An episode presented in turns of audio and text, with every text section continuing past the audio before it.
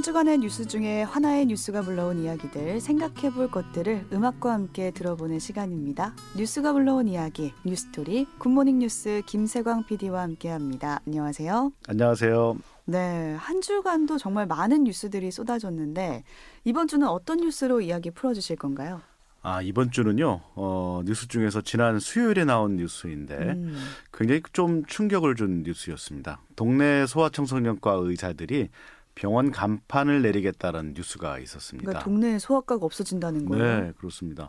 대한 소아청소년과 의사회는 지난 10년간 소아청소년과 의사들이 수입이 28%나 줄어서 병원을 더 이상 운영할 상황이 아니다. 음. 그러면서 전문의로서는 더 이상 살 수 없는 처지에 내몰린 만큼 이제는 소아과 간판을 내릴 수밖에 없다라면서 기자회견을 가졌어요. 네. 그래서 오늘은 위기를 맞은 소아청소년과 병원에 대해서 이야기를 풀어가겠습니다. 네.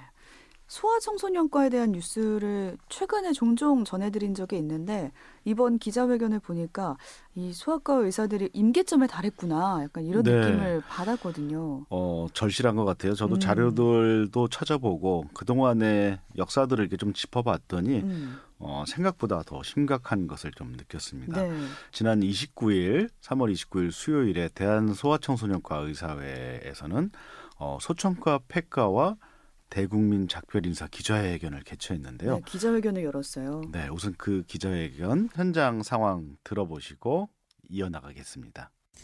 지금 이 순간조차 서울 시내 한복판에서 우리 아이들이 숨져가고 있습니다.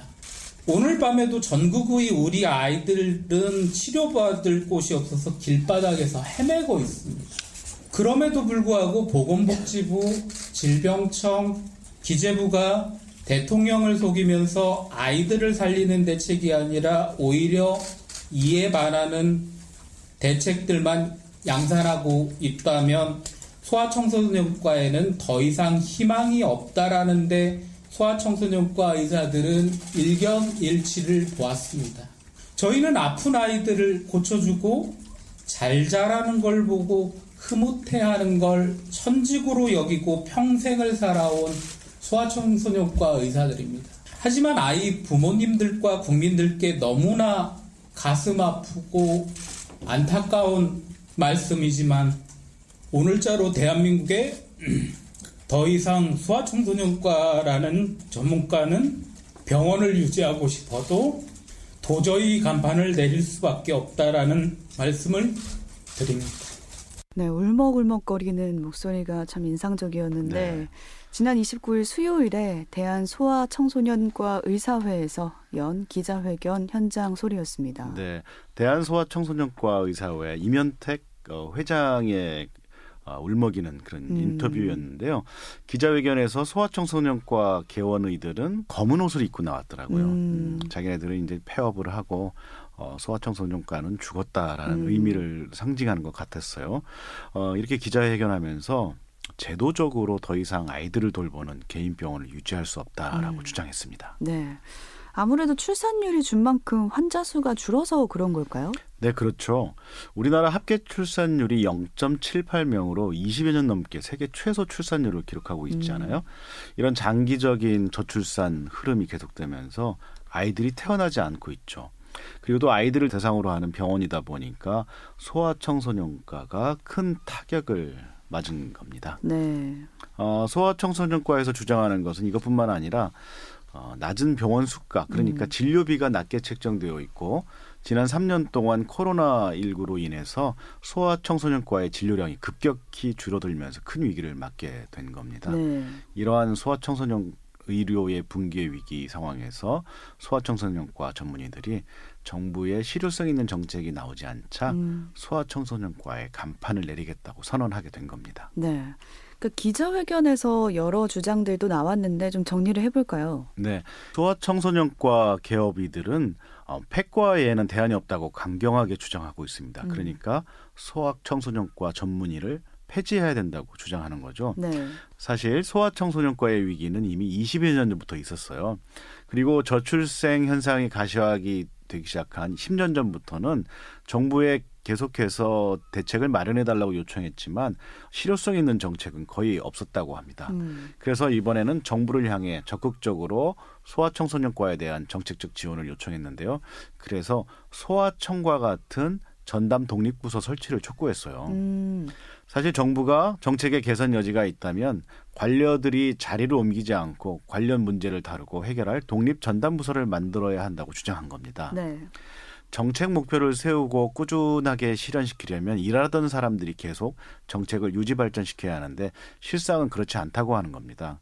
그러려면 소아청을 만들어서 초기 단계부터 소아청소년과 의사들이 함께 참여해 각 지역의 상황을 반영하고 현장에서 잘 작동하도록 정책을 설계해야 한다고 주장했습니다. 음. 아, 어린이는 작은 어린이 아니다. Children are not little adult란 말이 있어요. 네.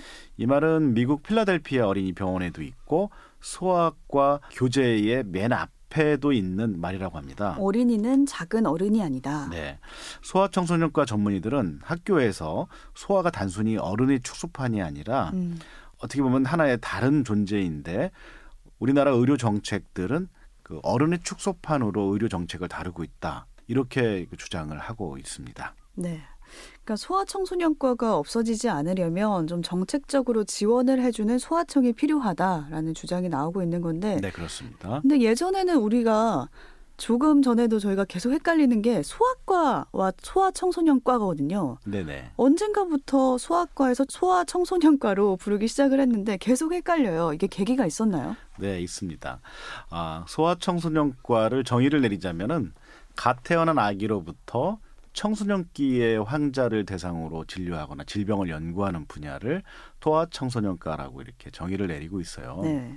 그러니까 아직 성장기라서 성인과 같은 병명의 질환이라도 그 증세, 경과, 그러면 음. 예후가 매우 다르기 때문에 의학사를 보면 19세기 후반에 내과에서 분리되어 어, 독립되었다고 합니다. 음. 우리나라는 대체로 이게 태어나서 아이들이 예방 접종을 실시할 때가 있거든요. 네. 그러다 보니까 예전에는 베이비붐 고출산 시대가 있었어요. 그때는 소아과가 굉장히 인기가 많았던 그런 분야라고 합니다. 환자 수가 아무래도 많았을 테니까. 네. 그래서 내과, 외과, 산부인과, 소아과가 네 가지 전문 분야에서 의사들이 많았다고 하고요. 그리고 동네 의원 중에서 가장 오래된 의원을 꼽으라면 소아과인 음. 경우가 많았다고 해요. 저도 생각이 나는 게 저희 언니 때부터 다녔던 소아과가 있었거든요. 네. 근데 지금은 또 사라졌을 수도 있겠네요. 어, 자료를 찾아보니까요. 2003년, 20년 전이죠. 대한소아과학회에서는 어, 소아과를 소아청소년과로 이름을 바꾸는 것을 의결하게 됩니다. 음. 당시 이유는 성인도 소아도 아닌 청소년기의 건강을 소아과 전문의들이 맡아야 한다는 뜻에서 추진을 했는데 완전한 성인이 되기까지인 20세 초반까지 외국에서처럼 내과가 아닌 소아과에서 진료를 받아야 한다고 주장했어요. 네. 그런데 소아과 학회의 이 같은 움직임에 대해 내과 학회가 반대 의견을 냈습니다. 왜 그랬을까요? 왜 그랬을까요? 내과학계에서는요 소아과가 환자가 감소하니까 진료 영역을 소아에서 청소년층으로 확대하기 위한 것이다라고 음. 어, 이야기하면서 이걸 반대를 했습니다. 환자 확보를 위한 것이다. 네. 사실 속내는 소아 환자 감소로 인해서 청소년 환자를 확대하려는 것이 가장 큰 이유였을 거예요. 그래서 이제 사실 감론을박이 있다가 2007년 3월에서야 국회에서 의료법 개정안이 통과해서 소아과 명칭이 소아 청소년과로 바뀌게 됩니다. 그러다 보니까 사실 소아과라는 이름을 워낙 오랫동안 사용했잖아요. 음. 그래서 아직도 뭐 소아과 의사, 소아과에 간다 이런 표현들을 쓰고 있는 거죠. 그렇죠. 아무래도 한 번 입에 붙은 단어는 좀 바뀌기가 어려운 것 같습니다. 또 요즘 동네 커뮤니티 보면은 병원 갔던 후기들 많이 올리시잖아요. 네. 근데 거기에 보면은 아이들이 감기 걸렸을 때는 뭐 소아과보다는 이비인후과를 가라, 성인 내과를 가라 이런 정보들이 무분별하게 좀 올라오는 경우가 있어요. 네, 요즘 어, 여러 커뮤니티에서 엄마들의 병원 후기에 대한 글들이 심심치 않게 올라오고 음. 있는데 사실 이런 정보들이 엄마들의 경험을 후기를 올리다 보니까 부정확한 정보들이 굉장히 많다고 음. 해요. 아까 소개해드렸듯이 어린이는 작은 어른이 아니다라는 말은 소학과 그 교재 서두에 적혀 있을 정도로 가장 큰 표어라고 합니다. 네. 대체로 맘카페에서나 이런 커뮤니티에서 보면은 어, 어린이는 어른 축소판이 똑같은 약을 적은 양으로 처방하는 식으로 하면 되겠지라는 음. 생각으로 어, 잘못된 정보들이 굉장히 퍼지고 있어요.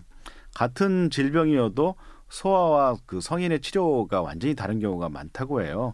그렇기 때문에 치료와 약물을 어른과 다르게 뭐 처방해야 된다고 음. 하는데 특히 어린이 응급 환자는 다른 환자들보다 훨씬 많은 신경을 써야 한다고 합니다. 음. 어른이면은 별거 아닌 상태일 수도 있지만 아이들은 대형 사고로 일어날 수 있는 경우가 많기 때문이죠. 음, 그래서 소아 청소년과가 있어야 하는 건데 얼마 전에 뉴스 보니까 응급실이 노키즈 존이다 이런 기사가 나와서 눈길을 네, 식당도 끌었거든요. 아니고요. 예. 음. 근데 이게 무슨 얘기냐 봤더니 수도권의 한 대형 병원에서 소아 청소년과는 응급실 야간 진료가 불가능하다 이런 안내를 한 거예요. 네네. 그러니까 지금 소아 의료 대란이 좀 일어나고 있다 이렇게 보면 될 것 같아요. 어떤 상황인가요? 네, 응급의료센터 소아청소년과 17세 미만 야간 진료 불가라는 음. 이런 안내문이 서울 은평성모병원 응급센터에 게재가 됐었어요. 네. 그래서 이 게재된 안내문이 뉴스로 나왔습니다. 어, 당시에 은평구의 유일한 소아과 응급실이 야간 운영을 중단한다고 얘기를 음. 했는데 지방일로 여겨졌던 소아과 전공의 부족 현상이 수도권에서도 문제를 일으키기 시작한 것입니다. 네. 그러자 어, 주민들이 굉장히 우려의 반응이 나, 나왔어요. 뭐 지방에서나 일어날 수 있는 일이 이제 코앞에서 일어난다. 밤에 아프지 말라고 할 수도 없고 걱정이다라는 음. 걱정이 쏟아져 나왔는데 어, 이런 이유는 소아청소년과 야간 진료를 할 수 있는 레지던트 수급이 안 돼서 소아응급실 야간 진료가 어려워졌다고 어, 얘기를 하고 있습니다. 네. 근데 다른 병원도 뭐 크게 다르지 않다고 해요. 그러니까 생각해 보면 지난해에도 인천의 한 대형 병원이 소아과 입원 치료를 중단한다 라고 공지를 해서 큰 논란이 되기도 했었잖아요. 네, 지난해 12월 인천의 대형 병원인 가천길 병원이 소아 환자의 입원 치료를 중단했어요. 음. 좀 전에 소개했지만 소아 청소년의 야간 진료를 멈춘 적은 있지만 입원 중단은 당시 처음이었는데 네. 입원 환자를 담당하는 레지던트 중 소아과 인원을 구할 수 없었다고 합니다. 그래서 서울에서도 아이가 밤에 다치면 여기저기 응급실에 전화를 돌려야 하고 진료가 된다는 병원을 간신히 찾아야 하는 실태라고 음. 해요. 어, 실제로 강남 세브란스 병원은 지난해 10월에 한 명뿐이던 1년차 소아과 전공의가 병원을 떠났습니다. 그래서 소아응급실 야간 진료를 중단했고 또 이대목동 병원은 소아응급실 전체 운영을 중단한 상태입니다. 내로라 하는 병원들이 다 중단한 상태네요. 네. 의사들은 2년의 인턴 과정이 끝나면 전공을 정해서 레지던트로 일하는데 올해 소아과 레지던트에 지원한 의사는 53명뿐이라고 합니다. 전국 66개 병원에 208명의 전공의를 오. 모집했지만 25%밖에 어, 지원을 하지 못한 거예요.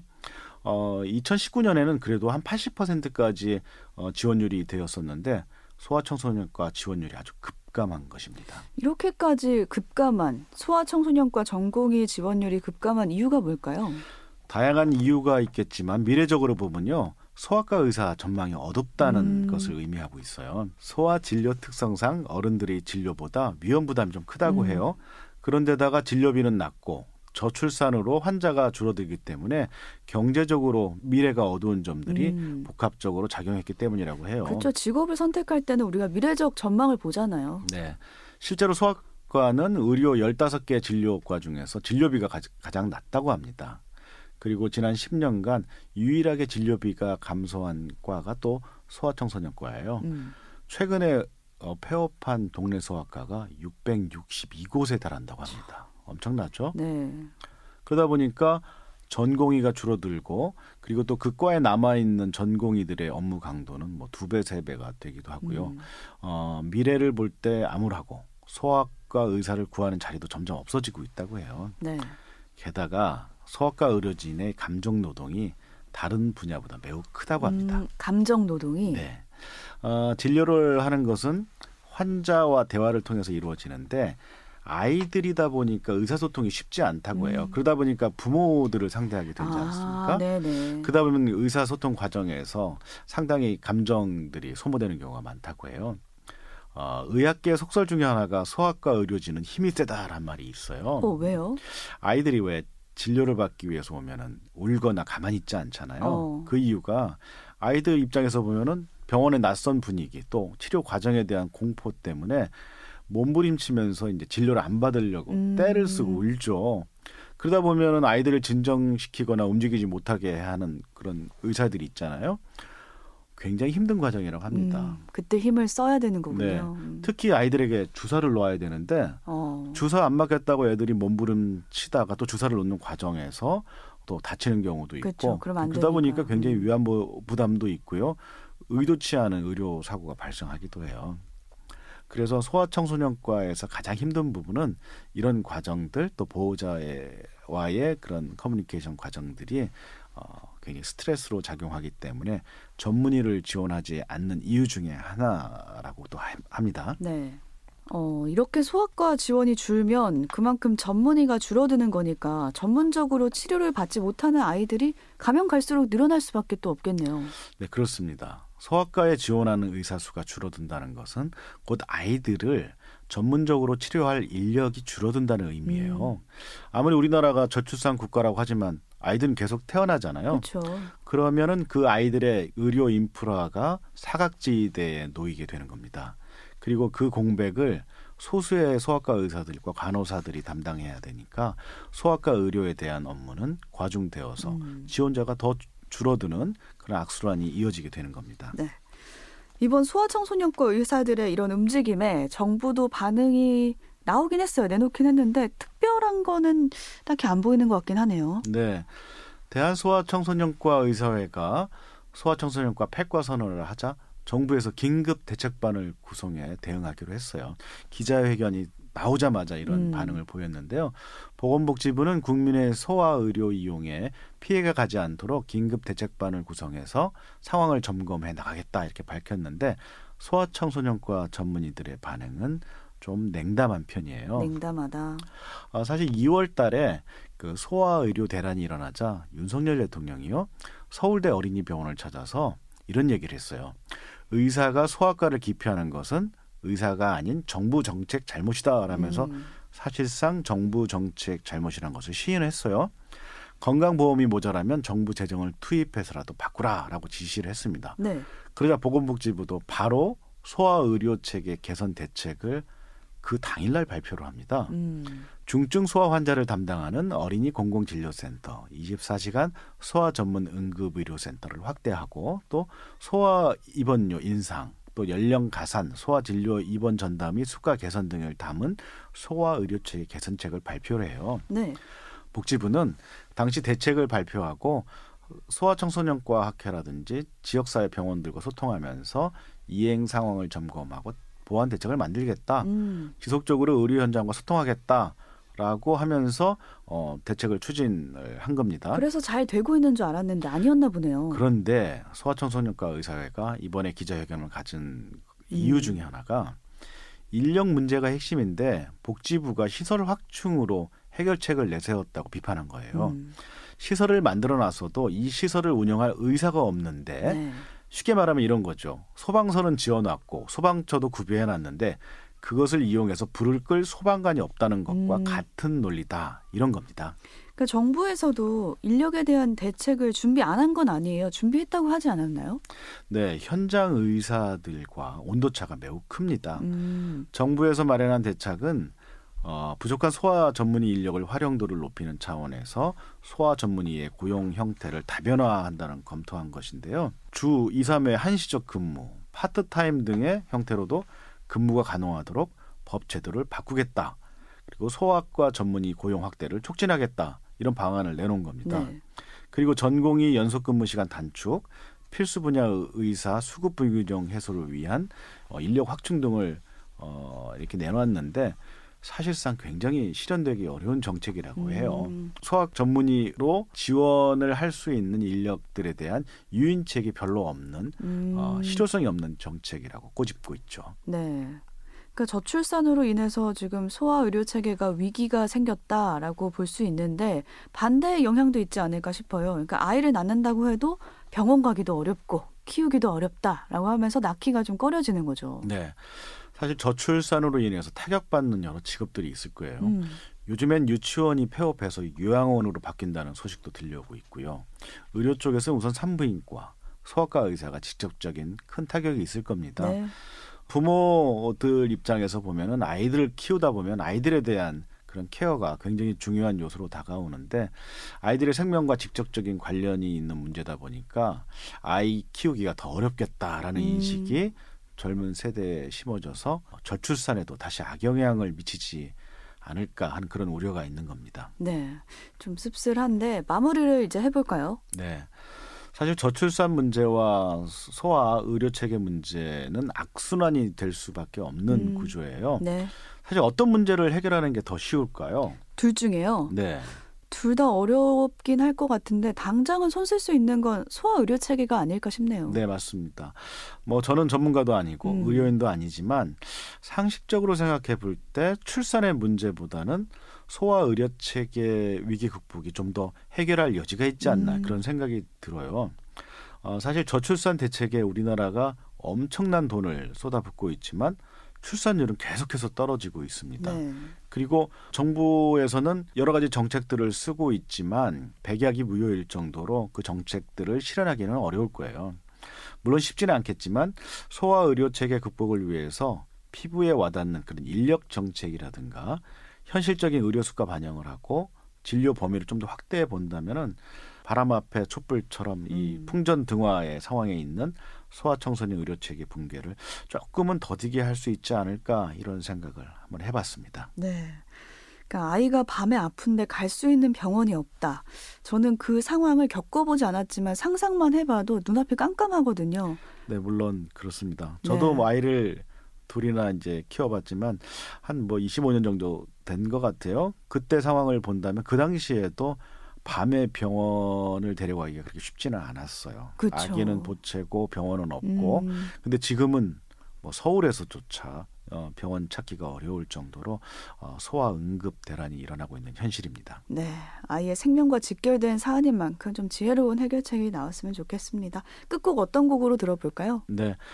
점점 아이가 태어나서 우는 그 울음소리가 없어지고 있죠. 음, 정말 아이의 울음소리들이 계속해서 끊이지 않고 나오길 바라고요. 그래서 넥스트 신해철이 만든 곡이죠. 여기 아가에게라는 곡이 있습니다. 아이의 어, 울음소리를 들을 수 있고 애틋한 감정을 담은 노래예요. 아가에게 한번 들어보겠습니다. 네. 끝곡으로 넥스트의 아가에게 들려드리면서 김세광 PD와는 여기서 인사 나눌게요. 고맙습니다. 감사합니다. 네. 저는 월요일 6시 5분에 다시 찾아오겠습니다. 굿모닝 뉴스 최선아였습니다.